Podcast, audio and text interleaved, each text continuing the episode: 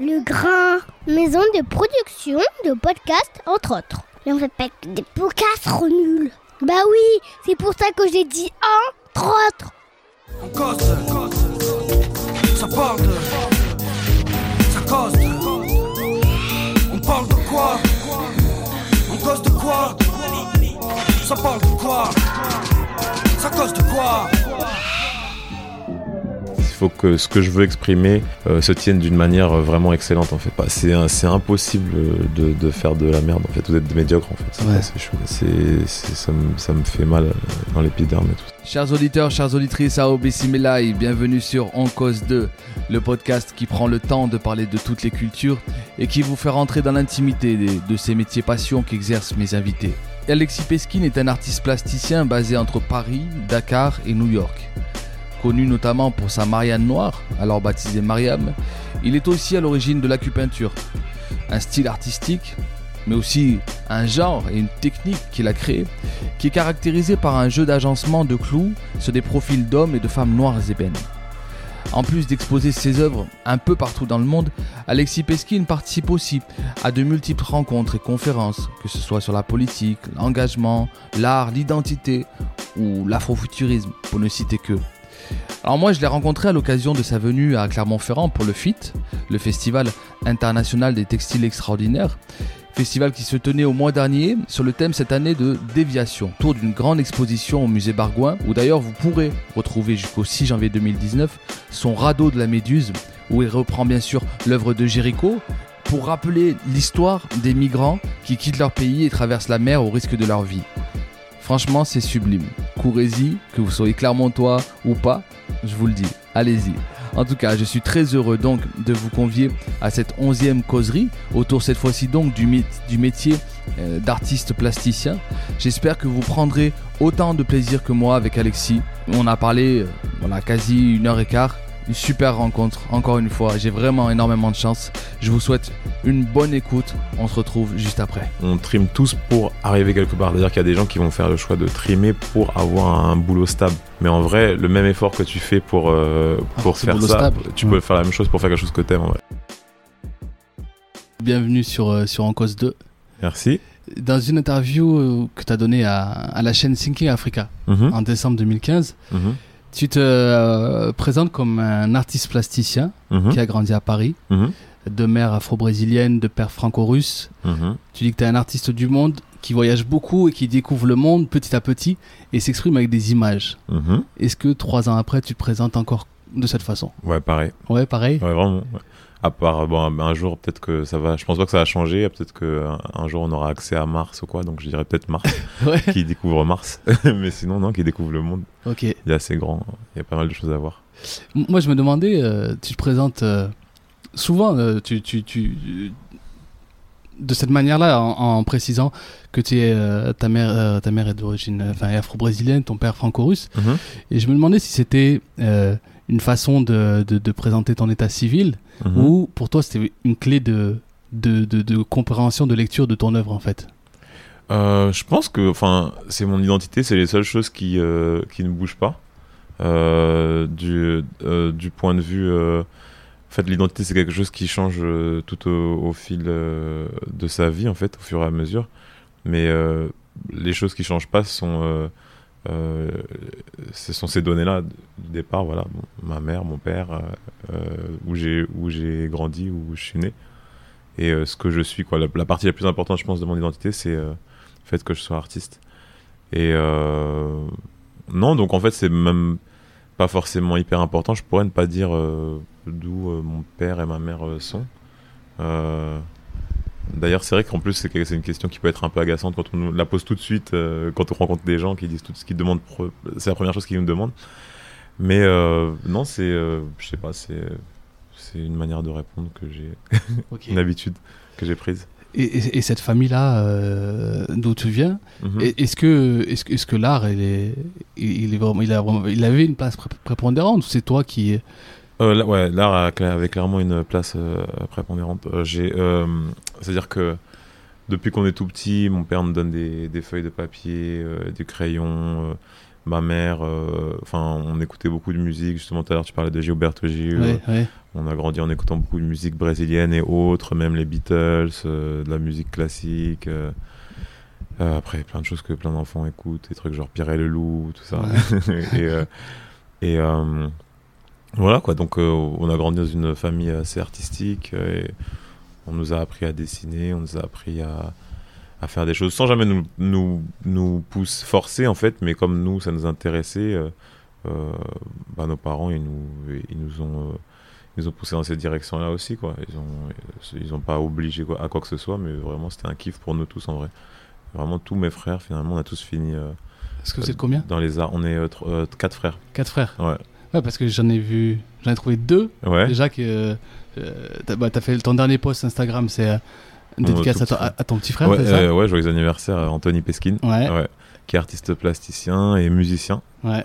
Il joue plein d'instruments. euh, il est hyper talentueux et, euh, j'ai mon autre frère. Adrien euh, ouais, Adrien. Adrien, euh, Gigi. Il est connu sous le nom de Gister. Mhm. C'est un musicien à base, il est rappeur, euh, beatmaker, euh, pianiste. Il a un groupe de rock prog. euh, il, a, il avait aussi un groupe, un groupe un peu d'électropop. Il, a- il avait été signé, signé chez, euh, euh, euh, chez Universal, s'appelait McLovin, Ok. euh, avec Drexé de Triptych. Et, et donc, ouais, euh, fait- ça, lui- ça c'est le grand frère? Non, lui, c'est euh, le, petit frère, le, enfin le moyen frère. Ça- Toi, toi, t'es l'aîné, toi? Moi, je suis l'aîné de mes deux parents et après, j'ai mon grand frère qui est mon demi-frère. Ouais. Et enfin, c'est mon frère. Et euh, lui, c'est le grand frère. Et, euh, et lui aussi, il est un peu dans l'architecture, architecture, décoration, Ah ouais, euh, art et euh, les arts euh, reliés à la technologie et ça. Ah, donc donc, quand même bien imprégné. Ouais, non, de ouf. Enfin, on a tous, on avait tous cette fibre, mais je pense que c'est vraiment du côté des, des deux parents. Ma mère qui toujours fait un peu de musique, de la batucade tout. Elle, elle fait des sculptures, des bijoux et tout. Donc, enfin, aussi c'est une très bonne cuisinière et elle a la main verte. Donc, je sais pas, c'est, euh, je sais pas. Et on, on a, on a vraiment cette fibre, même dans du côté de la famille de ma mère et, euh, et du côté de la famille de mon père aussi. Mais ils sont importants. de- là, quand tu dis, bon, c'est un poste d'anniversaire, mais tu aurais pu te contenter d'un Happy Birthday et joyeux anniversaire. Et vraiment, il y a, y a cinq lignes où tu, tu, tu mets en avant ton frère de ouf. Tu, tu... On est vraiment, en fait, on est hyper proche avec mes frères. Ouais. C'est, euh, on vit un peu dans notre île. Parce que comme on a grandi, euh, euh, la moitié de, la moitié de ma famille était euh, était à l'étranger, était au Brésil. Mes parents ont fait un effort pour qu'on les voit au moins une fois par an, une fois tous les deux ans. Mais en fait, nous, on a grandi vraiment avec la fratrie. Quoi. On était vraiment très proches. En plus, on est proches, hyper proches en âge. Et donc, on a vraiment les mêmes délires. En fait, c'est-à-dire que j'ai euh, Adrien, il a un an de moins que moi. Anthony, il a trois ans de moins que moi. Hmm. Donc euh, on est hyper proches en fait. Et euh, on était, euh, quand on dit famille euh, euh, proche ou immediate family, enfin ce cocon-là, on était, enfin on était, et quand dans mon groupe d'amis, il y a mes frères quoi en fait, dans, dans, dans- dans Ouais. mon cercle d'amis. Parce qu'on a, on a le même âge et on traînait, on traînait ensemble. Surtout avec Gigi, Anthony qui est un peu plus jeune, mais parce qu'il a trois ans de moins, mais il est quand même assez, assez proche quoi. Mais j'ai- moi, j'ai découvert que c'est comme ça que j'ai enquêté sur la, la fratrie. Ouais. C'est parce que j'ai vu euh, la vidéo La Gol Volant ouais. et j'ai vu réalisation Gister Peskin. Non, ça, la réalisation. C'était pas la réal Non, Non. il devait être dans la musique en fait. ah, c'était la musique, ok. je, je pense, mais je suis pas sûr. Et euh, non, c'était euh, mon pote Ibrahim Koudier. euh, Ouais, ouais, qui a fait la réalisation. effectivement. Ouais. c'est vrai. Ibrahim. Koudier, qui est euh, hyper talentueux. Il joue, on joue au basket ensemble et, et, euh, il a fait euh, le film euh, Yaher. et Il est sur d'autres euh, d'autres Ok. trucs là. Ouais. Parce que j'ai voyé que après, du coup, sur l'insta de ton frère, Mhm. que euh, il était sur un film là, non? Il bosse, euh, il Euh, bosse pas sur un. euh, Bon, mon frère, ouais, il travaille. ouais. en fait, il fait ce qu'il veut. genre, il- à la base, il est musicien, mais il a décidé, ah, je vais faire un film, et, et après, bah, il le fait, quoi. C'est, c'est juste, il fait de la BD aussi, Ah ouais. hyper, hyper marrante, quoi. Enfin, il a son univers, c'est vraiment ouf. Et ouais, big up à, à Gigi. Mais est-ce que vous travaillez Vous avez des œuvres en commun Ouais, bah en fait, le, le radeau de la Méduse qui a, Ouais. qui a euh, on va dire qu'on n'a pas d'œuvre en, en, en commun. Pour, euh, pour être, euh, quand tu es artiste, je pense qu'il vaut mieux être dictateur que de faire une collaboration démocratique euh, 50-50. je pense qu'il faut que ça soit le projet d'une personne et qu'on appelle quelqu'un pour nous aider dessus. Donc en fait, moi j'appelle mon frère et mon frère m'appelle pour des projets en fait. On- ou, ou mon autre frère, on, on- on travaille ensemble, mais genre on s'aide en fait. Mais là, par exemple, sur le radeau de la Méduse, qui est mon projet, euh, ben, je l'ai appelé pour faire la musique. Euh, il a fait la musique avec euh, Julia Sina. Et avec, j'ai pris les chants d'une femme qui s'appelle Ndai Cham, au- qui, était au Sénégal. Mhm. Et, euh, et donc voilà, elle faisait des chants mourides. Et, et j'ai demandé à mon frère, ok, j'aime, ce que j'aime bien faire, c'est laisser, euh, laisser la liberté euh, aux gens avec qui je collabore sur mes œuvres. Donc je lui ai dit, bah voilà, j'aimerais bien ça comme univers. Euh, j'ai dit ça à, à- à Gigi et à Julia. Et euh, j'ai dit que au centre de la- de, de l'œuvre musicale, du, du score, euh, j'aurais bien voulu avoir les chants mourides de Deicham et tout. Donc j'aurais donné le, Mouride, qui est une confrérie Ouais. religieuse. au- religieuse musulmane, musulmane au, au Sénégal. Sénégal, ouais. Et, et donc, et voilà, en fait, à partir de là, ils, ont, ils ont créé, après, moi, je les laisse, euh, ils reviennent, ils me montrent, ils font écouter, euh, je leur dis, ok, ça c'est bien, machin, peut-être on change ci, ça. Mais en général, je, je laisse la liberté euh, aux gens. Enfin, je trouve que c'est intéressant en fait de collaborer de, de cette manière-là. T'es un dictateur qui laisse des libertés. Ouais, voilà, ça, voilà. J'ai j'ai vu que t'as. Euh, ouais, je vais- je- on va pas faire un truc chronologique. Mhm. Euh, je passe directement à ton, à ton cycle de- d'études à euh, Howard University. Mhm. Tu sais comment j'ai. euh, la première fois que j'ai entendu parler de cette euh, université, Mhm. c'était dans une série Laquelle? euh, qui s'appelle euh, This Is Us. je, sais pas, je la connais, je connais Tu connais pas cette Non. série? Euh, En fait, euh, euh, c'est une fratrie de trois. de- Il y a deux frères et une sœur. Ouais. Et dans les trois, il y a, il y a, il y a c'est Randall. Lui, Mhm. il a été adopté. Mhm. Il est noir. Mhm. Et il est accepté à Harvard. Mhm. Et pourtant, en fait, il va demander à son père d'aller à Howard. Howard. Ouais. Ouais, voilà. Et, euh, et voilà, du coup, euh, peut-être que tu peux dire un, un, un mot sur euh, comment t'es comment comment t'es arrivé à, à aller à Howard et, Ouais. et comment ça s'est passé? Est-ce que, ce que ça t'a, quelle expérience euh, Bah, en fait, je, moi j'ai joué au basket et tout, donc euh, j'avais été pris dans l'équipe. Ok. Tu, vivais à Paris à ce moment-là? Non, non, en fait, j'ai quitté Paris en 97. Euh, j'ai fait le camp Nike en 97 et le Nike Camp, et il y a des, des chasseurs de tête, des scouts, qui m'ont Ouais. vu. Ils ont trouvé que je jouais bien. Ils m'ont envoyé en fait dans des camps d'été, euh, genre à Las Vegas et, à, Las Vegas et, à Long Beach et à Los Angeles. Et après, euh, donc, euh, on m'a trouvé un lycée. Il y avait un coach qui me voulait et tout. Donc, on- j'ai joué là-bas à, à Cottage Academy. C'était une très bonne, très bonne école. D'ailleurs, on, jouait avec un mec qui était incroyable. C'était le troisième, non, le troisième, troisième des États-Unis en fait, troisième le, le grade, comment on dit grade, euh, en troisième quoi, comme être en la classe, la classe Ouais, de troisième. ouais, c'est le troisième, troisième des États-Unis euh, et euh, donc j'ai joué avec des joueurs comme ça. Euh, et après j'ai joué à Chicago, euh, toujours au lycée. Et puis après je suis allé à, à Howard. Et, euh, et Howard c'était incroyable. Pour le basket, donc. Pour le basket, mais après j'ai eu une bourse pour l'art et j'ai arrêté le basket. Et, euh, et j'ai. euh, mais en fait, c'est une école euh, incroyable, quoi. Howard. Et pourquoi t'as arrêté le basket? Parce que, en fait, c'était beaucoup. Et c'était beaucoup. euh, c'est. euh, tu te réveilles à. Enfin, tu te réveilles même pas parce que moi, je bossais toute la nuit euh, sur des projets artistiques. Après, euh, sur mes devoirs. Après, tu as un, un entraînement entre 5h et 7h du matin. Après, tu as un entraînement entre, entre 16h et 18h. Ah ouais. Tu... Non, c'était esthétique fille. Genre, et tu joues tout le temps. En fait, t'as des Mais- mais- matchs, t'es- t'as- tu, tu vas, tu te dis tout le temps en déplacement. Et comme euh, j'ai eu une bourse pour l'art, je, je commençais à gagner des concours et tout pour l'université, justement pour, euh, pour Howard, j'avais gagné une, une bourse. Et c'était pas quand t'étais gamin, c'était pas ton rêve de jouer à NBA ou si, c'était si c'était- ton rêve c'était mon rêve et tout. Mais Et- je sais pas, j'ai Ah ouais. j'ai arrêté. J'ai arrêté. ouais. J'ai arrêté. Je sais pas, j'ai vraiment kiffé euh, L'art. l'art et, et je me suis lancé dedans, quoi. Ouais. Et à, à 200%. Et ça va, ça, ça paye. Tu joues à encore Clermont-Ferrand.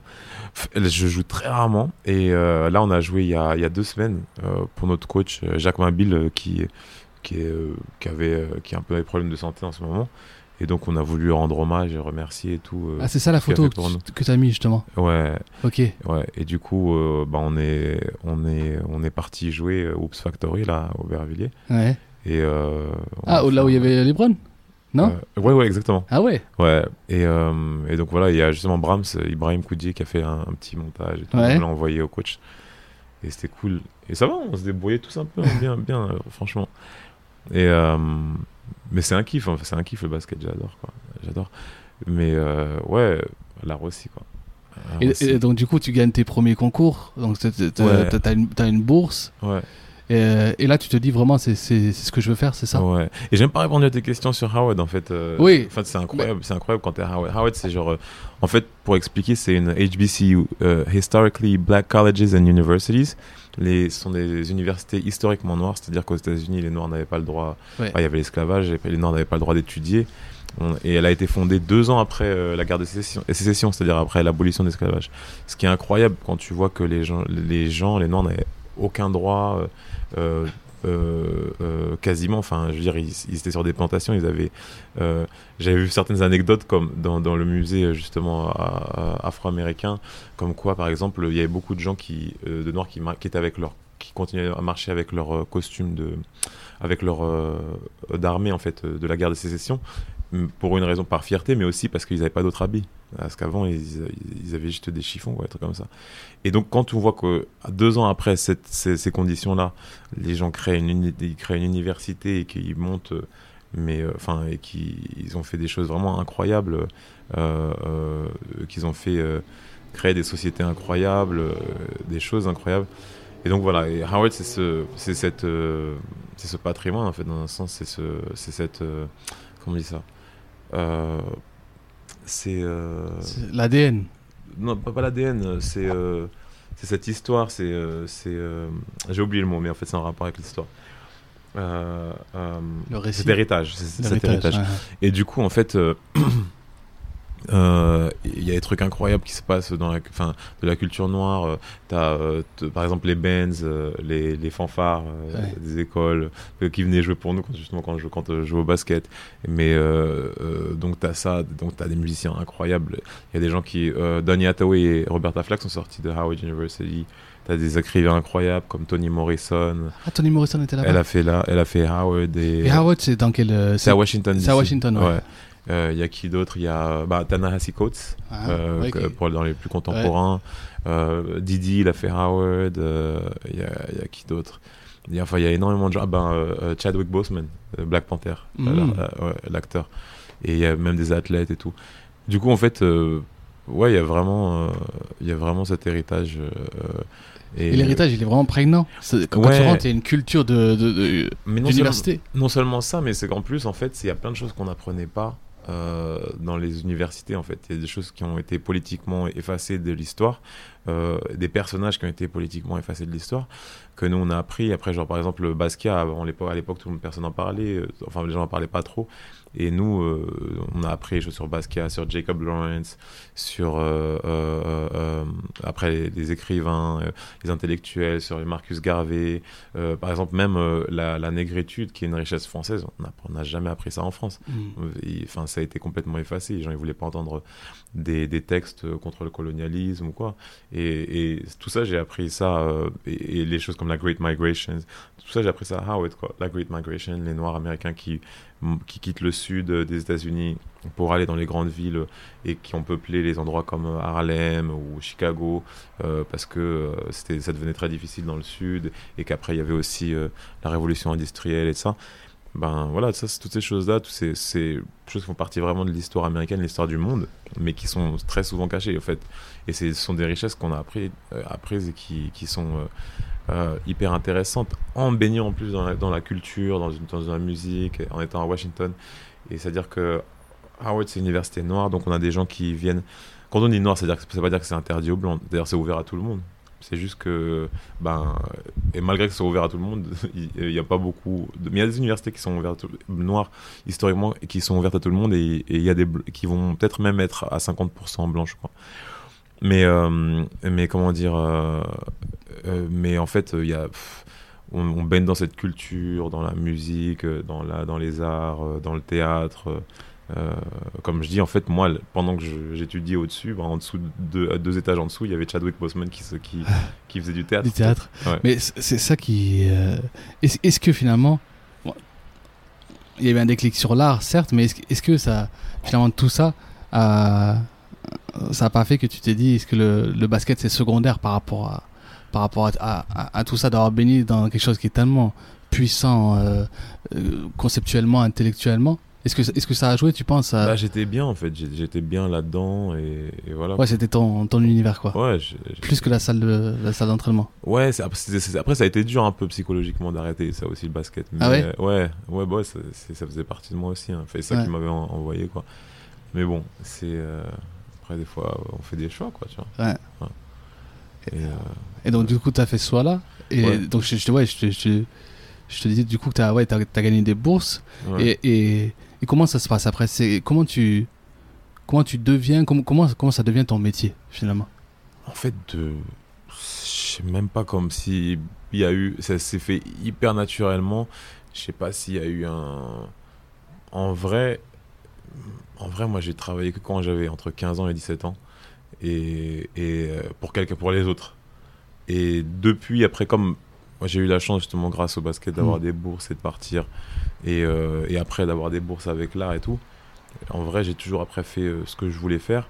Et j'ai dit, j'ai fait un choix. euh, non, c'est ce que je. faut- Je pouvais pas en fait travailler pour les gens, faire un truc que j'aime pas, Ouais. me réveiller, avoir le seum.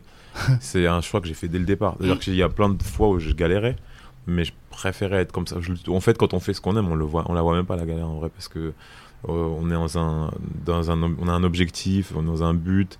Ok, euh, là, je- il faut que je fasse ça.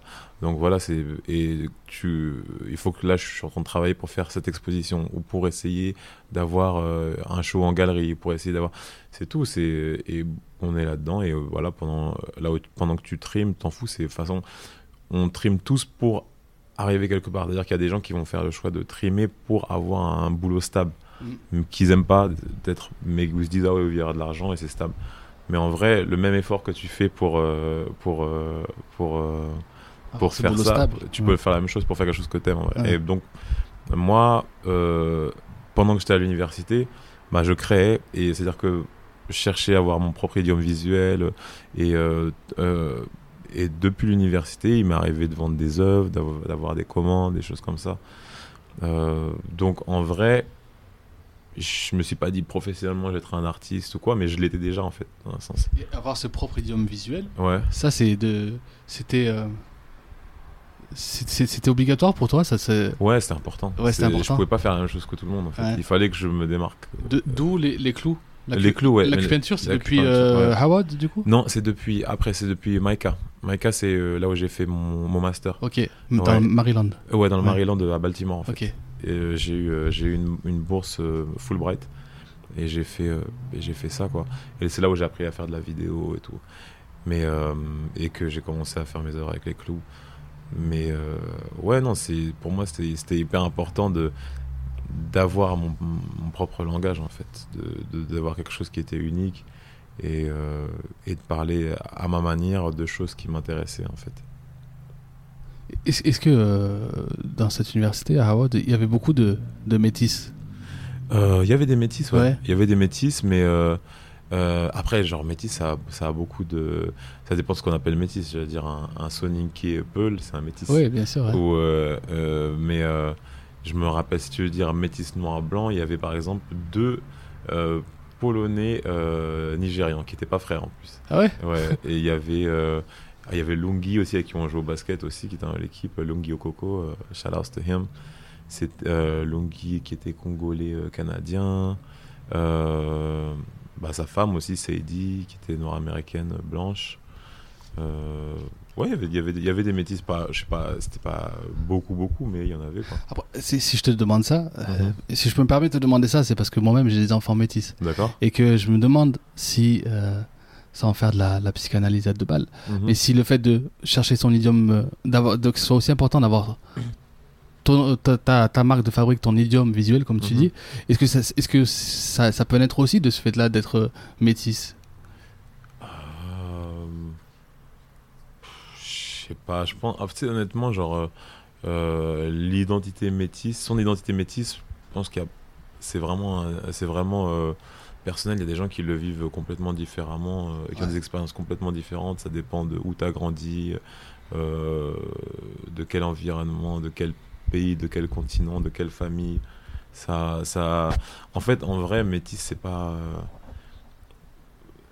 On peut trouver des, des, des points communs sur plusieurs métis, mais c'est tellement. En fait, ça, c'est c'est pas, c'est pas, c'est pas une ethnie en fait du tout. Ça veut tout dire et rien dire. Ouais, ça veut- Ouais. c'est- des mélanges de plusieurs ethnies. Mhm. Euh, c'est un mix de plusieurs ethnies en vrai. Donc euh, euh, ça peut, tu peux très bien être métis breton, nigérian, comme tu peux être métis, je sais pas moi, genre. Wolof Bambara.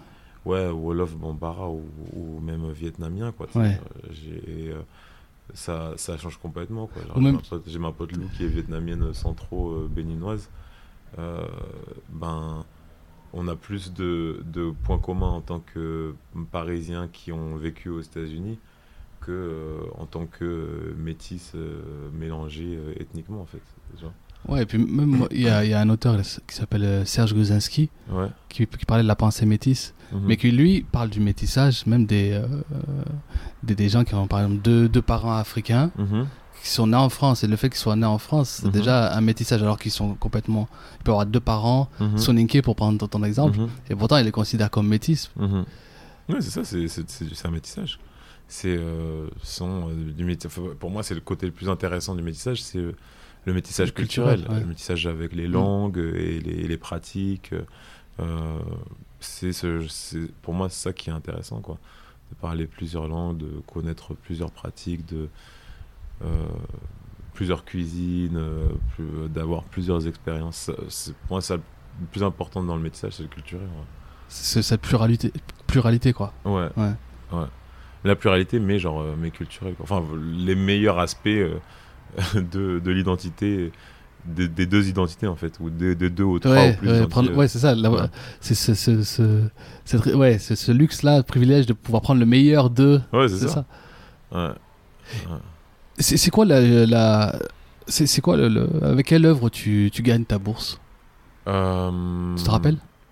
Non, en fait, c'était euh, tu présentes euh, un, un- un portfolio, tu vois. Ouais, d'accord. Ah oui, ok. Et, Et ouais. Est-ce que, mais est-ce que tu avais déjà à ce sujet-là de la euh, l'expérience noire que, parce qu'aujourd'hui, tu, tu- dans tes interviews, en tout cas, tu présentes euh, euh, ton travail comme, euh, Oui. comme, comme répondant à, à ce questionnement autour de l'expérience noire. Bah, à l'époque, quand tu veux une bourse à, à l'université, euh, euh, non, on regarde, on regarde plutôt, on, regarde plutôt sur tes, tes skills, comment dire, tes, Ouais, tes compétences. tes compétences, Mhm. euh, te- quoi, la manière dont tu dessines et tout ça, Ok, quand, quand tu as ce genre de bourse, quoi, tu vois. d'accord. Et euh, la manière dont tu t'exprimes et, et tout ça, quoi. Ok, ok. Parce qu'en fait, à, à l'école, on te forme. Donc, euh, on, veut, on, veut, on veut voir si t'es. Pour, pour qu'on te donne une bourse, faut que tu aies un talent extraordinaire. Donc, il faut que tu montres euh, ton talent, en fait. C'est ça. Tu vois. Après, euh, ta pensée euh, que, tu, que tu vas traduire, que tu vas développer dans, de par ton travail, ça, c'est, ça, vient plus tard, en fait. C'est. Mais à l'école, tu apprends à dessiner, tu apprends à peindre, C'est la- t'apprends la à- technique. les coul- la technique, ouais. Des couleurs, euh, la photo, tout ça. Quoi D'accord. en même temps tu réfléchis quoi tu et c'est hyper important d'ailleurs euh, et euh, d'ailleurs en étant dans à l'université avec euh, autant de ça qui est intéressant à Howard c'est que tu avais des gens de partout en fait comme je disais donc tu avais des Nigérians polonais Mhm, mhm. tu avais des euro donc des, des afro-européens des afropéens tu avais des t'avais des euh, pour côté euh, Leonora Miano tu avais des gens de partout aux États-Unis donc qui venaient de Los Angeles de Chicago de la Nouvelle-Orléans ça. Miano est de là-bas? Hum Léonora Miano, tu, tu viens de citer Léo- non, Léonora Miano. Léonora Miano, euh, je disais parce que non, elle a celle qui a dit euh, Ah, euh, a- afropéen. Oui, oui, d'accord, ok. C'est elle qui a, Ouais. qui a- donc je, Ah oui, oui, ok, ok, pardon. je rendais à César, à César, Ouais. à César. Et du coup, euh, euh, ouais, donc en fait, euh, il y avait des gens de la, de la Caraïbe, il y avait des gens du Ghana, du Nigeria, partout quoi. Et d'ailleurs, Léonora Miano, j'ai vu, elle, elle mettait un post où elle était subjuguée par. euh, c'est un metteur en scène japonais. Mhm. Euh, je, je, je- je me trompais dans le nom, donc je vais pas m'y lancer. Mais Mhm. qui a mis en scène euh, sa trilogie là. D'accord. Et, et le, le spectacle s'appelle Révélation. Mhm. Et, et elle a trouvé ça vraiment sublime. Et jamais. Enfin, et c'est comme si ce metteur en scène qui est japonais avait vraiment. Elle pouvait pas imaginer une meilleure matérialisation de ce qu'elle avait en tête Mhm. et, la- et, euh, comment elle a couché ces mots sur le papier. Mhm. Tu vois, c'est quand on parle de métissage, c'est- c'est Oui, mais en fait, euh, le- de par l'art, euh, t'as pas de. Tu peux. L'art, en fait, ce sont des émotions. Donc, euh, n'importe quel artiste, peu importe. C'est pour ça que quand on me demande que ce que je suis en premier, c'est que je suis artiste. Mais n'importe quel artiste peut te faire ressentir quelque chose, en fait. Peu importe sa couleur ou d'où il vient ou comment il a grandi ou, euh, euh, ou ce qu'il a fait, même, en fait. Euh, ou ce qu'il, elle ou elle ou, il a fait. Euh, ce sont des émotions donc en fait justement ça qui est, qui est, qui est puissant dans l'art c'est que c'est que si euh, si tu fais les choses bien si ton travail est bien et que tu arrives bien à, à- d'une manière originale à sortir ces émotions que tu as euh, bah, une autre personne enfin et plein d'autres personnes de l'autre côté de ton œuvre euh, qui interagissent avec ton œuvre en fait vont ressentir quelque chose du- du- d'une euh, d'une manière ou d'une autre quoi. Ce, qui m'étonne, moi, quand je, je- je- je- je poursuis ça, Mhm. ce qui m'étonne quand dans tes interviews, Mhm. c'est que finalement, tes interviews parlent essentiellement du message de tes œuvres, Mhm. plus que, de, de- plus que finalement de tes œuvres. Ouais. Et je, je me demandais si c'était une, euh, une volonté de ta part, c'est- Mhm. c'est toi finalement qui orientais les, les discussions, Ouais. ou, ou, ou si c'est non, c'est plutôt qu'on t'oriente à chaque fois sur la- sur l'aspect un peu mi- militant de tes œuvres. Je pense que c'est un peu des deux. Euh, mais je trouve que pour moi, c'est une, une opportunité de parler de. Je pense que les interviews, pour moi, c'est une, opportunité de parler de choses euh, importantes. Euh, C'est-à-dire que normalement, mes œuvres, elles vont parler d'elles-mêmes, par elles-mêmes, en fait. Euh, euh, euh, quand on va, c'est autre chose. Quand on va voir une exposition, quand on va voir des œuvres, on va, c'est comme quand on va voir un film ou qu'on écoute de la musique. En, vrai, on est, on- ça nous amène quelque part de la manière dont les œuvres d'art le font. Moi, je suis la personne, l'artiste, qui là est interviewé parce que j'ai fait ces œuvres et j'en profite pour euh, parler euh, euh, des, de ce qui, me, ce qui me motive à faire ces œuvres ou des choses qui, ce qui, qui, des qui, qui m'émeuvent en fait et qui, qui font que je fais ces œuvres là et, et aussi de de mes principes ou de mes luttes. Ça, en fait, c'est une plateforme. Le fait que je sois artiste me donne la parole. Et quand donc je suis interviewé, ben, j'en profite pour prendre la parole sur des choses que, dont j'ai envie de parler. Quoi. Et c'est ça qui, ça qui est bien, en fait. Ça qui, euh, c'est euh, une, espèce de statut privilégié qu'on a en tant qu'a- qu'artiste qui fait qu'on peut parler de, de beaucoup de choses. Quoi. Est-ce que des fois, tu aimerais tout de même parler plus de l'œuvre en soi ou pas forcément Puisque- non, puisque parce que l'œuvre, pour moi, l'œuvre, elle parle par Elle elle-même, en fait. ouais. Et je pense que ce qui est- c'est intéressant, quand les gens, par exemple, voient l'œuvre, ça les intéresse de savoir qu'est-ce qu'il y a derrière ou euh, le, le, le cheminement qui fait Ouais. que on y arrive. C'est il y a deux lectures, il y a la lecture de l'œuvre et, et- et lecture euh, émotionnelle. Et euh, après. c'est comme ouais si, si moi j'écoute une musique euh, bah la musique elle me dit quelque chose elle va me dire quelque chose à chaque fois différent et euh, après, je me, au bout d'un moment, je me pose des questions. Qu'est-ce que cette personne a voulu dire? Qu'est-ce que la personne qui a écrit? Et donc après, je peux avoir une conversation. euh, si j'ai l'occasion d'avoir une conversation avec euh, avec la personne qui a qui a qui a fait ces métaphores-là, que ce soit de la musique ou du Mhm. cinéma, la personne va me dire autre chose. Elle va me parler de- des choses de tous les jours qu'elle a vécu. Ça, ça va être beaucoup moins euh, artistique. Mais, mais dans mes in- interviews, je peux parler aussi si on me pose des questions sur l'œuvre en elle-même. Moi, je euh, avec plaisir, j'y réponds quoi. Ouais. Et euh, ouais, je me suis- hier, tu étais donc à, une conférence à Clermont. Ouais. Vous étiez plusieurs artistes. Ouais. Et pour répondre à une question, je ne pourrais pas la reformuler, mais en gros, c'est euh, quel rôle a le textile Parce que donc on est dans le Festival international du textile, extraordinaire. Mhm. Et euh, avec cette thématique-là de déviation, quel rôle a le, le textile dans, la, les dans, la dans les représentations culturelles? C'était quelque chose Mhm. comme ça. Et toi, pour répondre euh, à ça, tu es venu avec quand même une série de, de, de photos. Euh, et donc, du coup, pour répondre à une question, tu réponds avec, derrière le micro, mais en t'appuyant quand même sur ton œuvre. Ah, mais ça, pour, les, pour moi, c'est important. Je pouvais pas. ne- pour, euh, dans une euh, table ronde, dans une conférence, pour moi, quand on fait de l'art et que c'est visuel, c'est. euh, ça, ça allait être chiant d'être là dans un amphithéâtre devant des étudiants et de parler d'art euh, sans avoir d'image. En fait, les images, elles parlent. C'est ce qu'on fait, on crée des images. faut au moins que les gens ils voient après de quoi tu parles. Si, on, si là tout de suite, en plus on a la radio, c'est compliqué. Donc, mais si tu me Ouais. demandes qu'est-ce que je fais, ok, d'accord, je fais un tableau avec des clous, je fais des tableaux avec des clous, machin, c'est ça qui parle de ci, qui parle de ça.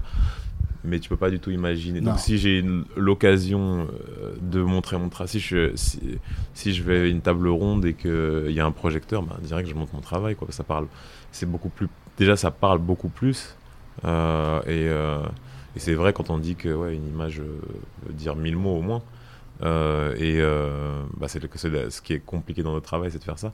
Et c'est mon taf, en fait, j'ai fait, je l'ai fait, donc c'est important que je, le, que, que je le montre en vrai. C'est que, et euh, je pense que mon- j'espère que mon taf parle mieux que moi d'ailleurs. Et, euh, et du coup, après, à partir de là, les gens voient les choses et ils, peuvent, ils sont Ah, ok, ça, ça m'intéresse. Ah, cette image, j'aime bien ou j'aime pas. Ou ah, ça, ça, je me pose des questions sur ça.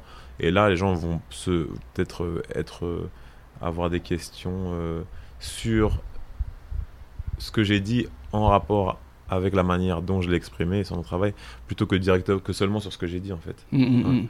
Parce que moi, je suis pas euh, un euh, comment dire, euh, je suis pas un écrivain ou je suis pas, je ne suis pas, euh, ouais, je suis pas un écrivain ou donc je, je, ou je Ouais, t'es pas un essayiste. ou un plus. essayiste Ouais. ou quoi, donc euh, ou, ou un intellectuel. Donc en fait, je peux pas.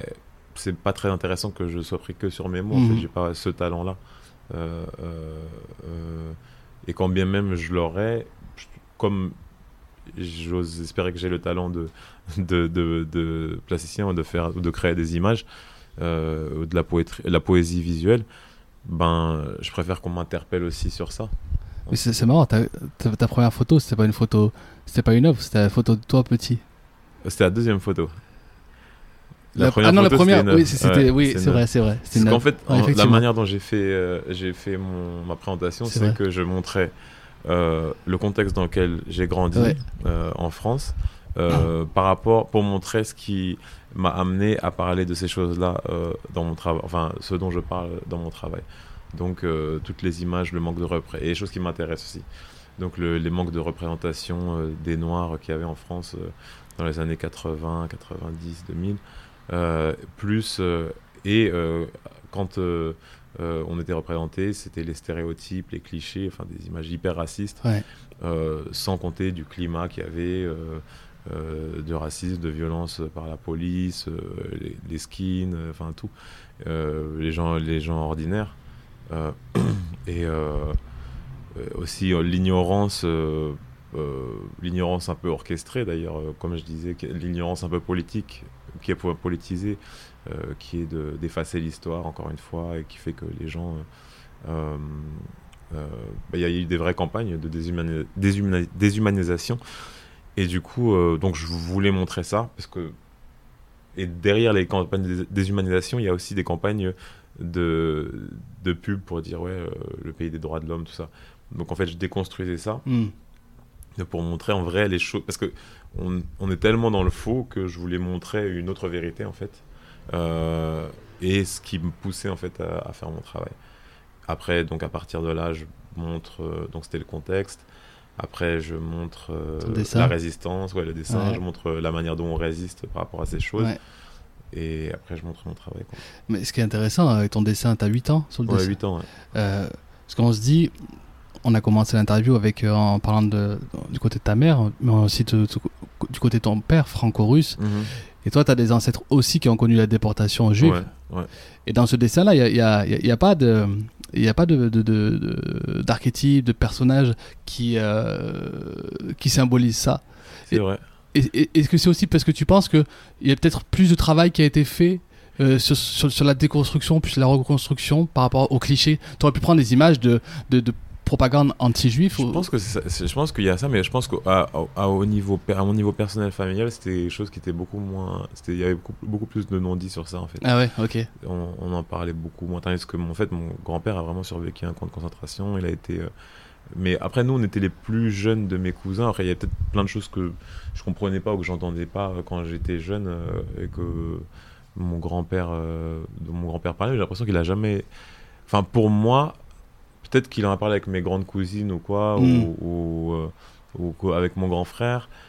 mais j'ai pas l'impression qu'il y a eu beaucoup de choses euh, euh, dites à ce niveau, à, à ce niveau en fait. Du moins moi ça, ça m'a pas été transmis à ce point-là. Tandis que euh, et en fait et, et donc mon grand-père était juif athée, mon père était juif athée aussi. Donc on l'était culturellement, mais euh, ça j'ai pas eu de bar mitzvah et trucs comme ça. Mhm. Et, euh, et du coup, en fait, toutes les questions, par contre, les questions euh, de racisme, ça, on l'a vécu de manière frontale, en fait. euh, Parce que quand tu voyais, quand t'avais en plus d'un noir que d'un. Ouais. C'était visible, et voilà. Et, et, Ouais. et ma mère nous transmettait des histoires, elle nous racontait des anecdotes avec les, les, les commerces, du, les commerçants du coin qui, qui, euh, qui pouvaient être un peu euh, racistes ou quoi, ou des choses qui arrivaient en France. Et après, des choses qu'on voyait euh, dans les nouvelles, dans ci, ça, machin. Et ouais, je, je sais pas pourquoi, mais c'est des choses qui m'ont interpellé. Après, c'est vrai que mes, mes deux parents nous ont emmenés assez rapidement dans des manifestations contre le racisme et tout ça. Et euh, après, plus tard, contre l'apartheid. euh, donc, ouais, mais c'est vrai que c'est une, c'est une bonne question. C'est pas. Mais j'ai l'impression que ça m'a frappé beaucoup plus que bah, Amin Malouf dit, c'est qu'en général on, réa- on a toutes ces identités, mais les identités qui ressortent, c'est celles qui sont le plus attaquées. Mhm. Euh, et euh, je pense que ça Mm. c'est aussi Mm. en- c'est une cause de ça, c'est une cause à ça quoi en fait. Et sur, sur un terrain beaucoup plus pragmatique, Mhm. quand, quand, quand je vous écoutais hier, Mhm. finalement, vous avez beaucoup parlé de, de la récupération euh, par le marché Mhm. des, des- de, de- de- de- soit des œuvres ou soit des, coutumes de, de façon de, de faire, de s'habiller Mhm. de, du peuple. Mhm. Et euh, et il y a une question qui, qui, qui, qui m'est venue, je l'ai marqué direct sur mon Evernote là. Euh, Est-ce que quand on, est, quand on, on- on devient artiste, mais c'est notre métier, c'est-à-dire qu'on on dit ben, c'est avec ça que je vais nourrir, Mhm. me nourrir, nourrir les miens, Mhm. euh, comment on fait? Est-ce que c'est vraiment possible de rester? Vous avez beaucoup parlé du marché, du capitalisme. Mhm. Est-ce que c'est vraiment possible de, euh, de, de, de garder cette posture un peu dissidente? Euh, alors qu'il faut quand même réussir, chercher à vendre ses œuvres Bah, Comment les- ça se passe déjà comment, com- comment, comment, vous, comment les artistes, les plasticiens vivent aujourd'hui Bah, déjà, je pense que en fait, il faut toujours avoir, il faut rester vrai à ses idées. Euh, c'est, je pense que on peut pas faire de compromis par rapport à ses idées pour gagner de l'argent. En fait, ça, c'est pas possible. Et je pense que euh, et limite, je pense qu'on en gagnera moins si on va dans, si on, on part dans ça en fait dès le départ. Parce que euh, je pense que si on, reste vrai à ses idéaux, quoi, euh, peu importe, euh, ça, peut causer des problèmes de, temps en temps, de temps à autre, quoi, ou, ou, euh, ou des conflits d'intérêts. Mais je pense que l'un n'est pas impossible. En plus, je pense qu'on est en étant artiste, on est attendu sur, on est attendu. euh, C'est plus, par exemple, c'est plus simple pour euh, euh, un Alexis Peskin d'exprimer les mêmes points de vue que Rokhaya Diallo qu'une Rokhaya Diallo. Tu vois? Mm. Euh, parce que moi, je suis un artiste, était dans certains euh, cercles où, je veux dire, même un musicien. Je veux dire, si euh, les, mêmes cho- exactes choses que Rokhaya Diallo va dire, si, je sais pas, c'est Youssoufa qui le dit, ou, ou, même si c'est M qui le dit, ou peu importe l'artiste, c'est tout le monde, personne, enfin personne va lui reprocher ou s'en- fout, tu vois.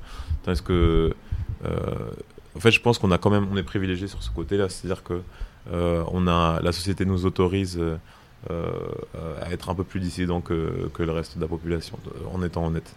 Euh, donc, je trouve que ça, c'est encore plus triste de- en, en sachant ça que, que des gens aient à, à- enfin, fassent des espèces de compromis Ouais. pour, pour, pour vendre, pourquoi en fait, pour autre.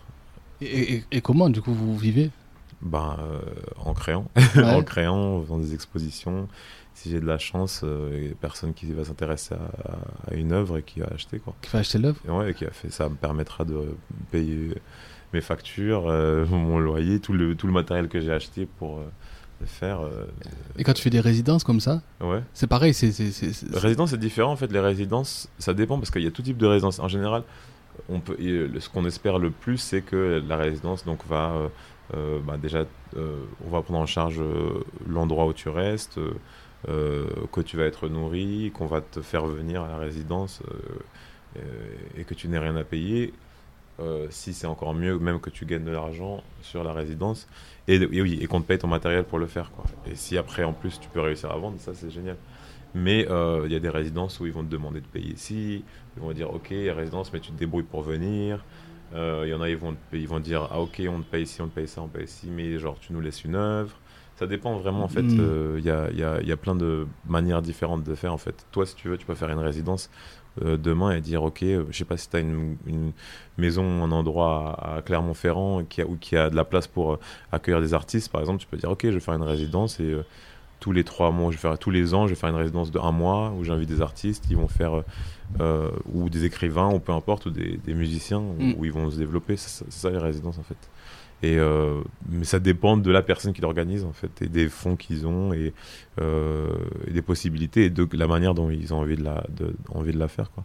Mais c'est vrai qu'en fait en tant qu'artiste, il faut on doit si on décide d'être artiste à 100%, ce que j'ai fait, il faut tout le temps euh, documenter ses, œuvres quand on, les a finies. Il faut tout le temps écrire sur son travail, comprendre vraiment ce qu'on fait et, être conscient par rapport à, ce qu'on fait et, ce et, écrire euh, euh, sur son travail pour pouvoir faire des demandes de, de, de résidence, pour pouvoir faire des demandes de, d'essayer de gagner des prix et des concours et pour avoir une certaine visibilité Ouais, ou quoi. Mhm. Euh, et euh, quand on est invité euh, par- à faire une exposition, bah, tout de suite on envoie un texte et tout. quoi. Euh, ok, mon travail c'est ci, c'est ça. Euh, c'est ça que j'ai voulu dire. Est-ce que des, des, des- des artistes ont des. Il y en a certains, qui- certains qui ont des agents, des attachés de presse, des. Oui, les artistes qui ont des agents, plus dans- en général dans les photographes et tout. Moi, pour moi, si t'as un agent, il faut que. Ben, souvent les gens ils parlent d'agent, machin, si ça, mais en vrai, en fait, c'est des réseaux, quoi. C'est-à-dire que si t'as un agent, un mec qui te, qui te, pro- qui te, c'est-à-dire que, en gros, c'est qu'un agent, c'est quelqu'un, il faudrait que quelqu'un prêt puisse sortir oh, l'artiste ou les œuvres que cet artiste crée, les amener à un public qui euh, est susceptible de les acheter. Mhm. C'est ce que les galeries ont. Les galeries ont, peuvent avoir un réseau ou quoi. Après, euh, ce qu'il faut, ce qu'il faut dire, c'est que souvent les galeries vont dire ah donnez-moi 50% de ça. Mhm. Mais euh, pour moi, ça, ça c'est négociable, ça se négocie avec ce que la galerie t'offre. En fait, si tu donnes pas ça, euh, tu donnes pas euh, tout ton truc, te, te, tant que tu as dépensé de l'argent, tu payes ton atelier, tu payes ci, tu payes ça, tu galères, et que voilà, le jour où ils vendent, tu vas lui donner un 50. Non, il faut que et il faut il faut, qu'ils puissent, qu'ils t'offrent quelque chose, qu'ils te fassent des catalogues, qu'ils te, qu'ils te, euh, qu'ils te payent le transport. euh, c'est pas, enfin c'est donnant donnant quoi. Et parce qu'une galerie peut avoir plusieurs artistes, il faut que l'artiste puisse travailler avec plusieurs galeries et, avoir plus. Ce qu'il faut, faut pas qu'un artiste se limite à un seul réseau en vrai? C'est-à-dire que si genre euh, moi j'ai une, une galerie qui est sur Clermont-Ferrand et que ils ont que des clients à Clermont-Ferrand, mais que demain en fait j'ai envie de vendre dans d'autres villes, euh, bah, il faut pas que ce soit. Enfin, il faut que on m'offre en fait. Enfin, il faut que je puisse être ouvert à plusieurs réseaux parce que c'est tellement. euh, euh, en vrai, c'est tellement. euh, c'est super, hein, ça marche avec la, loi d'attraction, mais il y a tellement de. C'est tellement organique, on va, on va dire, comme, comme manière de. C'est pas un truc hyper. Enfin, il y a tellement de paramètres abstraits pour trouver quelqu'un qui va vouloir. Ça veut dire, on peut- il peut y avoir des gens qui ont de l'argent, mais ça veut pas dire qu'ils sont intéressés à l'art. Il peut y avoir des gens qui ont de l'argent qui sont intéressés à l'art, mais ça veut pas dire qu'ils aiment ce que tu fais. Mhm. Il peut y avoir des gens qui ont de l'argent intéressés à l'art qui aiment ce que tu fais, mais ça veut pas dire qu'ils vont envie de dépenser aujourd'hui. De, enfin, donc il y a tellement de trucs. euh, euh, Enfin, ouais. C'est, mais euh, ouais. Moi, j'ai un, un, ami qui que j'avais rencontré au Mali, Mhm, qui est un, un- qui est un artiste aussi, qui s'appelle euh, Dolo Amaguere, mhm, qui est Dogo. mhm. Et lui, il m'expliquait que, en vrai, il y, a- y y des fois, il, il vendait des œuvres où les, les, euh, France, enfin en Europe, et il faisait comme ça des résidences. Il ça lui permettait pendant vraiment longtemps Mhm. d'être bien. Mais en fait, quand il, il me disait que quand c'est dans ces périodes-là où il était bien mhm, financièrement, où il n'avait Mhm. pas de questions à se poser, mhm. qui produisait le, le- les, les choses les, les moins intéressantes. Mhm. Ça ne veut pas dire que du coup il, est, il lui tardait d'être dans des périodes de galère, tu vois. Mais est-ce que toi, est-ce que tu comprends ce, tu comprends ça? Je peux comprendre ça, mais euh, moi je pense pas que ma création soit en rapport avec les, les périodes de galère financière ou, ou, euh, ou euh, de prospérité. Ouais. C'est. C'est euh, je pense qu'il y a des, des galères euh, euh, créatives, et on peut même pas y a pas- Enfin, il y a des cycles créatifs en fait. Mais je dirais pas de galères créatives. Je, je touche du bois jusqu'à présent, ça va, j'ai les idées et tout. Mais non, il y a des cycles créatifs, il y a des cycles où on pense, on, a, on pense les œuvres. effusion aussi. Ouais, où tout est dans la tête et qu'il va falloir sortir les choses de Ouais. la tête et les matérialiser. Après, il y, a les- il y a la période où on a déjà pensé les trucs et on est dans l'exécution. Donc, c'est les périodes d'exécution, on va créer, voilà, on va, on va essayer d'acheter le matériel dont on a besoin. euh, euh, et voilà, et après, il y a des périodes après qu'on est créé où euh, ça va être ben, les expos, la promotion des expos, ça. C'est quoi ta Et- période préférée, toi? Euh, bah, je sais pas, parce qu'en fait, la période où tu crées, elle est très angoissante. Ouais, la, cré- la période où tu, tu c'est dans ta tête et tout Ah ça, il faut la sortir. Elle est angoissante parce qu'il faut, que, il faut le faire, en fait. Et tu te dis. Et en plus, tu as déjà eu une période avant euh, où, euh, ouais, ça, ça a pu bien se passer. Et donc là, il faut toujours que tu sois au top, Hmm. encore plus haut que la dernière fois. Et on t'attend. Ouais. Et, euh, et, euh, et après, tu peux avoir envie de parler de certaines choses, peut-être qui euh, ne vont pas plaire ou quoi, tu vois. Mais euh, ça, tu t'en fous. Mais c'est que. Ouais, t'as, plein de questions, t'as plein d'angoisses, et c'est juste. euh, t'as, cette peur, en fait, en vrai, de, de créer. C'est toujours une peur. Après, donc t'as cette partie-là. Après, je sais pas, l'autre partie, pendant que tu crées, ça peut être de l'exécution, ça, c'est, cool, quoi. C'est genre, tu vois que, ah ouais, je suis artiste. Il y a, y la partie, en fait, où t'es. euh, où euh, tu crées pas, t'as l'impression d'être un peu euh, un, un- une arnaque, en fait. Un Parce imposteur, la- ce que j'ai- c'est, parce que, tu- en fait. euh, euh, en vrai, tu travailles, hein, parce que tu, tu, euh, tu montres ton travail, tu fais, quand tu fais des conférences, ça, ça, tu parles. Mais quand je suis pas dans la création, en fait, j'ai l'impression. euh, tu te dis, ok, euh, il y a plein de gens qui n'ont pas le privilège de faire ce qu'ils veulent. Après, en même temps, moi, j'ai j'ai travaillé pour. hein, mais, euh, mais, euh, mais euh, tu te dis, ok, c'est un peu ta, ta raison d'être, ton statut, euh, ton statut social, en fait, tu vois. Et genre, euh, si t'es pas en train de créer, tu te dis, putain, genre, je sers à quoi, en fait? Et, euh, et c'est bizarre. Mais là, toi, tu, tu décris ça comme si c'était. euh, Parce qu'on peut imaginer du coup un, un cycle, quelque chose de linéaire, Ouais. alors qu'effectivement, on imagine qu'un qu'un artiste, finalement, euh, peint ou prend des photos ou peu importe, euh, euh, met des clous sur des planches ouais. tous les jours en fait. Et c'est Ouais. pas pas le cas du coup. C'est pas le cas. Mais par exemple, mais ça peut, ça peut se, ça peut s'enchaîner. Par exemple, en ce moment. Là, t'es dans la troisième période là. Ouais, je suis, mais je suis dans deux périodes en ce moment. Je suis dans une période où je suis en train, par exemple, là, je suis, j'étais à Clermont-Ferrand cette, cette semaine. Ouais. Et donc, euh, c'est dans une période où on faisait des conférences, on parlait de mon travail, mon travail, l'exposer. Donc, c'est une de ces périodes un peu passives. C'est bizarre de dire passive parce qu'en vrai, je travaille, je suis en train de discuter avec les gens et tout, tu vois. Mais genre. euh, euh, et c'est vachement bien parce que là, justement, bah, là, cette semaine, j'ai pu. J'ai pu euh, tisser des liens avec euh, des artistes incroyables, euh, sud-africains, Mhm. vraiment cool, avec les, les Lawrence, Nobuko et Siwa et tout, c'est vraiment cool. Et en même temps, je suis en période de production aussi hein, en ce moment. Par exemple, je suis en train de faire des œuvres et tout, parce que j'ai beaucoup d'expositions là qui arrivent avec les 154 et, à Londres, j'ai une, une expo à Chicago. euh, donc, euh, enfin, il y en a plein qui arrivent là. Et c'est quoi, c'est quoi là les. Tu peux, en- tu peux en dire un peu sur, euh, sur ces œuvres là Euh, ces œuvres euh, qui sont encore en fait c'est dans la continuation des Power Figures, c'est les œuvres avec Ouais. les clous en fait. Ok, ouais. mhm. Des, des visages forts en fait, très épurés, très simples en fait. c'est pour moi ce sont des œuvres qui sont un peu spirituelles, qui synthétisent un peu un peu tout, un peu mon, qui en fait qui transcendent tout, tout ce, ce ras-le-bol, ces tristesses, ces, ces brutalités euh, subies, où en fait je crée des, des, portraits quasiment en fait euh, euh, divins euh, de noir, euh, ébène, qui nous regardent en fait et, nous quand on les regarde, on se pose plus des questions sur notre société et sur nous et enfin on peut ne faire que ressentir leur pouvoir et, la puissance en fait.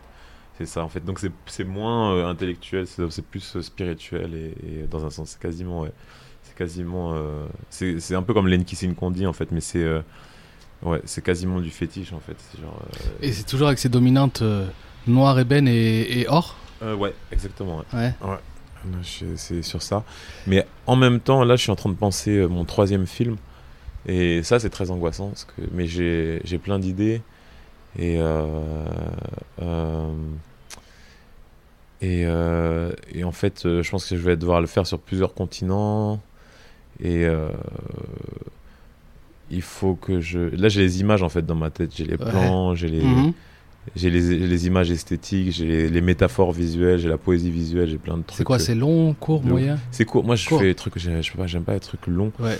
Euh, à part, enfin, je- dans mes déjà dans mes dans mes films, c'est. C'est quoi les deux premiers Les premiers, c'est Aljana Moons et, euh, et euh, Raft of Medusa, le radeau Ouais. de la Méduse. Ouais. Euh, et euh, Raft, Aljana Moons, il fait 3 minutes. Ouais. Euh, et Raft of Medusa, il fait 5 minutes. Mm. J'aime pas quand tu vas dans, un, dans, une, dans un, d'une exposition et que, aussi bien le film soit-il, que tu as un film de 40 minutes, je trouve que ça casse le flow d'une expo parce que tu as beaucoup trop d'autres œuvres à Mhm. voir. Je pense que tu peux voir un truc de 40 minutes, déjà, il faut qu'il soit très bien, euh, qu'il soit entertaining, tu vois, pendant 40 minutes quand même. Euh, euh, Dans des bonnes conditions. dans- posé, tu vois. genre, Posé, tu ouais, vas pour sûr. voir ce Voilà, film-là. ouais.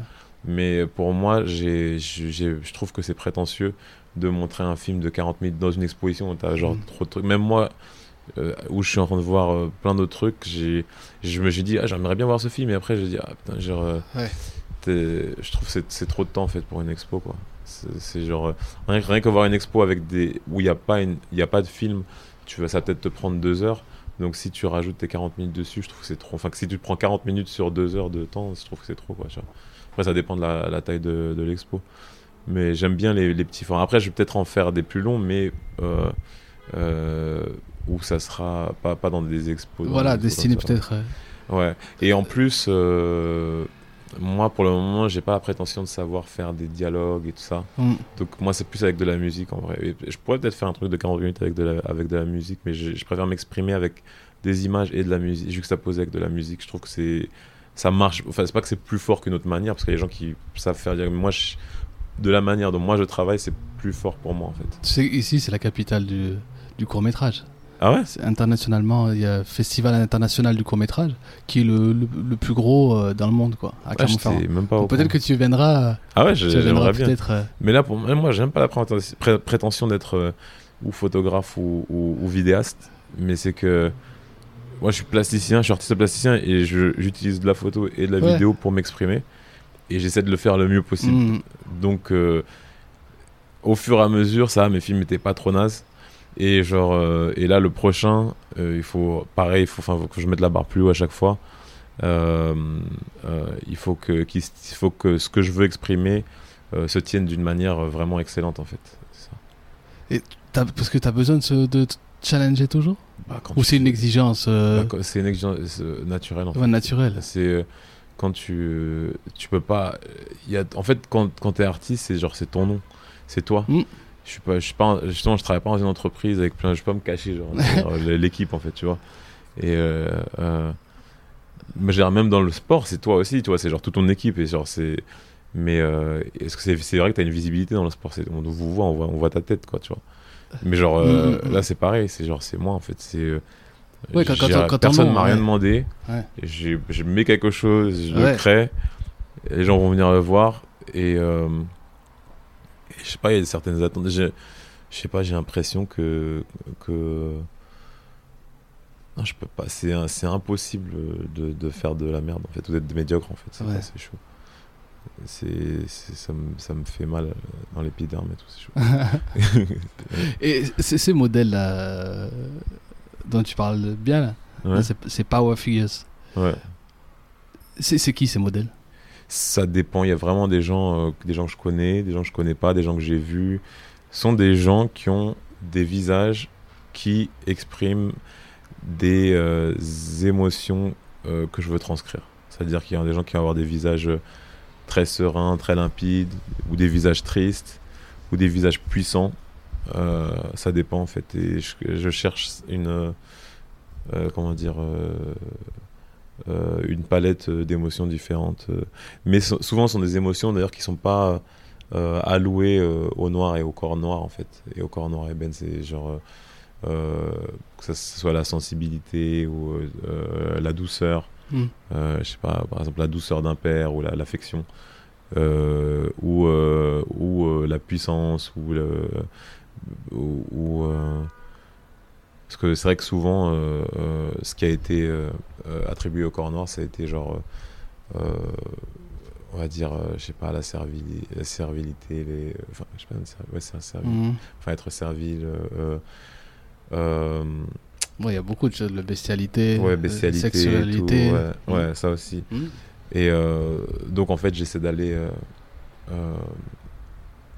pas à l'encontre mais j'essaie de montrer d'autres euh, d'autres facettes. Mais tu fais pas passer de casting? Si? Non Non. non. Pas, pas, pas, pas pour euh, pas pour euh, Pas pour cette œuvre-là. non en fait si c'est dans un sens c'est un peu comme un casting parce que je vais prendre des photos mais les tout- je toutes les photos ne fonctionnent pas pour faire ces œuvres là c'est à dire que je vois là par exemple là cet après-midi je dois prendre bah, je vais prendre une photo de de, de Siwa. J'aime beaucoup son visage en fait Euh, un des artistes euh, qui est designer euh, Qui a la, la queue de cheval Ouais, voilà, ok. Ouais, Ah. et donc je vais prendre une photo et, et après je vais travailler sur l'ordinateur, mais c'est pas sûr que ça, Ouais, que, ça- que d'accord. ça aille pour une œuvre en fait. Euh, donc dans un sens, c'est un peu la, la séance photo est un peu un casting euh, et après la manière dont je vais travailler. Mais euh, dans beaucoup de cas, je sais plus ou moins ce qui va marcher ou pas. Ouais. Donc ouais, il y a des fois je suis pas sûr. Donc ouais, mais c'est c'est pas vraiment vraiment des castings. quoi. C'est des essais en fait. Parce que euh, sur une, un de tes derniers posts, ouais, c'est dans. euh, c'est c'est, euh, une fille et un gars derrière. ouais. Euh, quand tu dis c'est dans euh, sais Ah, euh, Ça c'était pour un magazine. ça c'est pour un magazine. Ouais, Donc ça c'est un des mag- modèles par contre. Ça, c'est des Des modèles, ouais. modèles pro. Oui, modèle Ouais. pro, c'est Mhm. rien à voir. En fait, on a travaillé avec euh, euh, une styliste. oui, euh, voilà, maquilleuse. euh, maquilleuse ouais, et ouais, tout. ouais. Ça, par exemple, Ça c'est une démarche différente. Ouais, c'est une démarche différente. Ça, c'était pour ma pote Kezia qui a son magazine afropolitain, Kezia. Makundu. Uh-huh. Et donc là, moi, j'ai appelé des gens avec qui j'aimais bien, je collabore souvent, comme Muriel Kabil, qui est genre incroyable avec les cheveux, en fait. Et c'est une artiste capillaire de ouf. Euh, après, euh, ouais, pareil. euh, j'ai appelé. oh, attends, je vais oublier nom comme ça. La maquilleuse. En fait, j'avais déjà vu ce qu'elle faisait sur, sur le net et je, je kiffais vraiment depuis, depuis un petit moment. Et, et là, je trouvais que c'était une occasion de l'appeler en fait et, de bosser avec elle. Parce que c'était exactement ce que. Enfin, je, savais qu'elle pouvait faire retranscrire le- l'espèce d'univers que je voulais, un peu Mhm. Afro-futuriste, mais avec euh, euh, euh, quasiment euh, des, euh, des gens qui, qui évoluaient euh, d'une manière avec euh, la peau qui partait dans les trucs, dans les diamants. euh. Et, euh, euh, voilà quoi. Et après, il y a Kess qui a ramené euh, la, la styliste qui était géniale aussi. Euh, c'est quoi ça Cocotte et euh, l'autre ah c'est Black Aya Bla- euh, Black Aya Beauty mais c'est pour ça que en fait, j'oublie son nom parce qu'elle a un, un nom de scène Euh, ouais et euh, donc voilà quoi voilà mais pourquoi je disais ça? Non, ah, parce qu'on parlait des, des, des gens choisissais. Par Ouais. contre, pour, euh, pour les, les films et les photos, des fois il y a des castings et tout. Mais c'est pas genre des gros castings avec Mhm. 20 millions de personnes. Par exemple, quand j'étais, j'ai fait euh, Aljana Moons, je cherchais des jumeaux, donc euh, j'ai bossé avec euh, un gars avec qui je bosse, euh, que j'ai formé, euh, Dudumbo. Et en fait, on allait dans son quartier et, et je dis vas-y, trouve-moi des jumeaux et tout, des jeunes jumeaux, des jeunes garçons. Euh, et, euh, et voilà, lui, lui, il, a déjà, il a déjà bossé avec moi, donc il voyait plus ou moins les visages que j'aimais bien et tout. Et donc on a trouvé, on a, il m'a trouvé euh, trois paires de jumeaux, et, Ouais. et donc j'en ai choisi une. Ok. Et je vais, je vais finir, parce que je vois que ça fait déjà euh, une heure qu'on parle ensemble, t'as plein de trucs à faire. Euh, parce que comme tu ornes un, un, un indigo. Mhm, Euh, je voulais quand même parler de, de, de l'Afrique avec toi. mhm, 5 minutes, si tu le permets. mhm. Euh, je sais que tu es, souvent à Dakar. Ouais. Et je voulais savoir comment, comment tout ça. Tu sais, il y a beaucoup de choses dont on parle qui se passent à Dakar. Sur la- dans l'art, la Biennale de l'art, Ouais. dans. euh, Il y, a- il y a eu les ateliers de la pensée mhm, par Winsar, Hachim Bembe. Il y a des choses qui sont euh, reçues ici très très positivement. Ouais. Même si on n'en parle pas, peut-être pas assez, mais qui sont quand même très bien euh, relayées avec beaucoup de sympathie. Ouais. Et il y a, tu parlais tout à l'heure des Mourides. Ouais.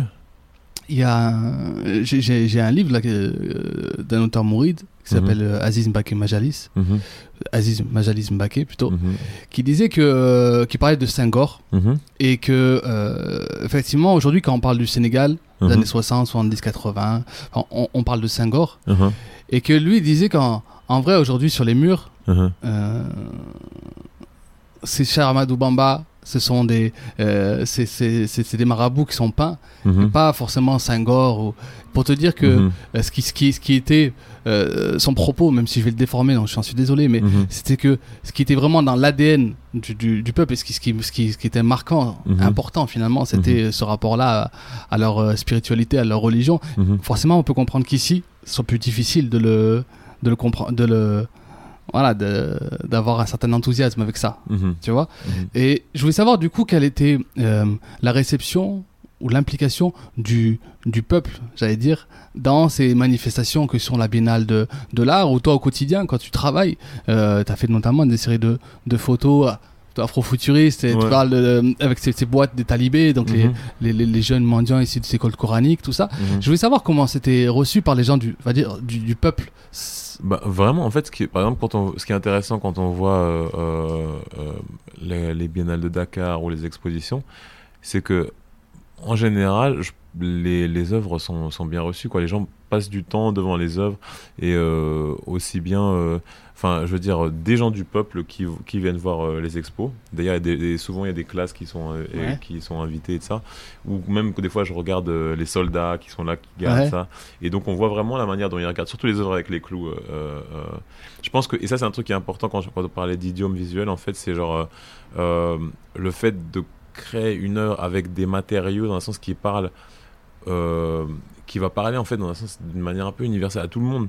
Euh, euh, de par juste la nature en fait de, de, l'œuvre quoi. Ou euh, même si c'est les photos avec les, les rapports avec le, Jack Bouja les gens ils vont voir et dire ah ouais, genre en fait ils vont se poser des questions. C'est intéressant qu'est-ce que ça veut dire? Qu'est-ce qu'il a voulu dire? Ou qu'est-ce que moi j'interprète comment et tout. Parce que c'est quand même un fait assez c'est assez comment dire cryptique en fait. C'est, crypté. Les, les, le il n'y a pas un message c'est genre il y a on va dire une, espèce de métaphore euh, visuelle un peu euh, pas claire et qui peut être interprétée de, plein de façons. Donc moi je c'est pas un truc genre on va dire euh, où c'est assez clair pour qu'une personne dise ah oh il a raison j'adore ou sinon Ah, ou critiquer tu vois ce que je veux dire. C'est tu vois une image je sais pas avec avec des espèces de talibés du futur bah, je sais pas si on peut être contre ou pour, tu vois ce que je veux dire C'est on, on va se dire ah c'est intéressant. Enfin tu vois c'est une espèce de poésie. euh, Ouais, parce que c'est ce que j'allais dire. Esthétiquement, déjà, c'est super beau. Merci. Euh, mais euh, ouais c'est euh, la manière dont c'est reçu déjà elle est multiple, tu vois. Ouais, c'est ouais, euh, ouais. et mais ce qui est sûr c'est qu'il y a beaucoup de gens là-bas qui s'intéressent. euh, euh, qui s'intéressent à l'art. C'est vrai que par contre c'est pas forcément. euh, euh, euh, c'est vrai que par rapport au niveau euh, euh, bah, c'est comme en général hein, partout, tu vois, c'est euh, compliqué de ramener les gens dans l'art visuel. C'est beaucoup plus que de les ramener que dans la musique ou que dans le, dans Ouais. le cinéma, tu vois. Mais moi, en ayant été à ces expositions, j'ai vu des groupes euh, d'élèves, euh, j'ai vu euh, donc les soldats, les policiers, j'ai vu même des gens de dehors qui venaient, qui rentraient pour voir et tout. Bon après c'est pas tout le monde, c'est pas tout le peuple, c'est Mm. clair. Euh, euh, c'est plus des gens qui vont être initiés ou qui savent qu'il y a la biennale et qui, qui, y vont quoi. Mais il y a quand même un, il y a quand même un effort qui est fait de, de ce côté-là. Euh, mais ouais, les, les réactions elles sont, elles sont multiples en fait, elles sont multiples. Et t'as pas été fasciné encore par, euh, ou t'as pas encore exploité le, euh, parce que je te dis qu'il y a, il y a beaucoup de portraits quand tu vas à Dakar ou dans le Sénégal de, de, de, de Amadou Bamba, tout ça, mais aussi dans les, j'ai dit Sotrama, Mali qu'on appelle ça les Sotrama, les transports, tu sais. Mhm. Il y a, c'est toujours orné, il y a toujours une photo de marabout et une photo de lutteur. Ouais. Et, et t'as, t'as eu une fascination pour les lutteurs? J'ai fait des heures avec des lutteurs en fait. T'as, fait des choses déjà? Ouais, ouais. ouais, j'ai bossé avec. euh, Parce que je me dis qu'ils sont fascinants, vraiment. J'ai bossé avec un, un lutteur qui est, qui est, qui est, qui est monté, euh, Malik Niang.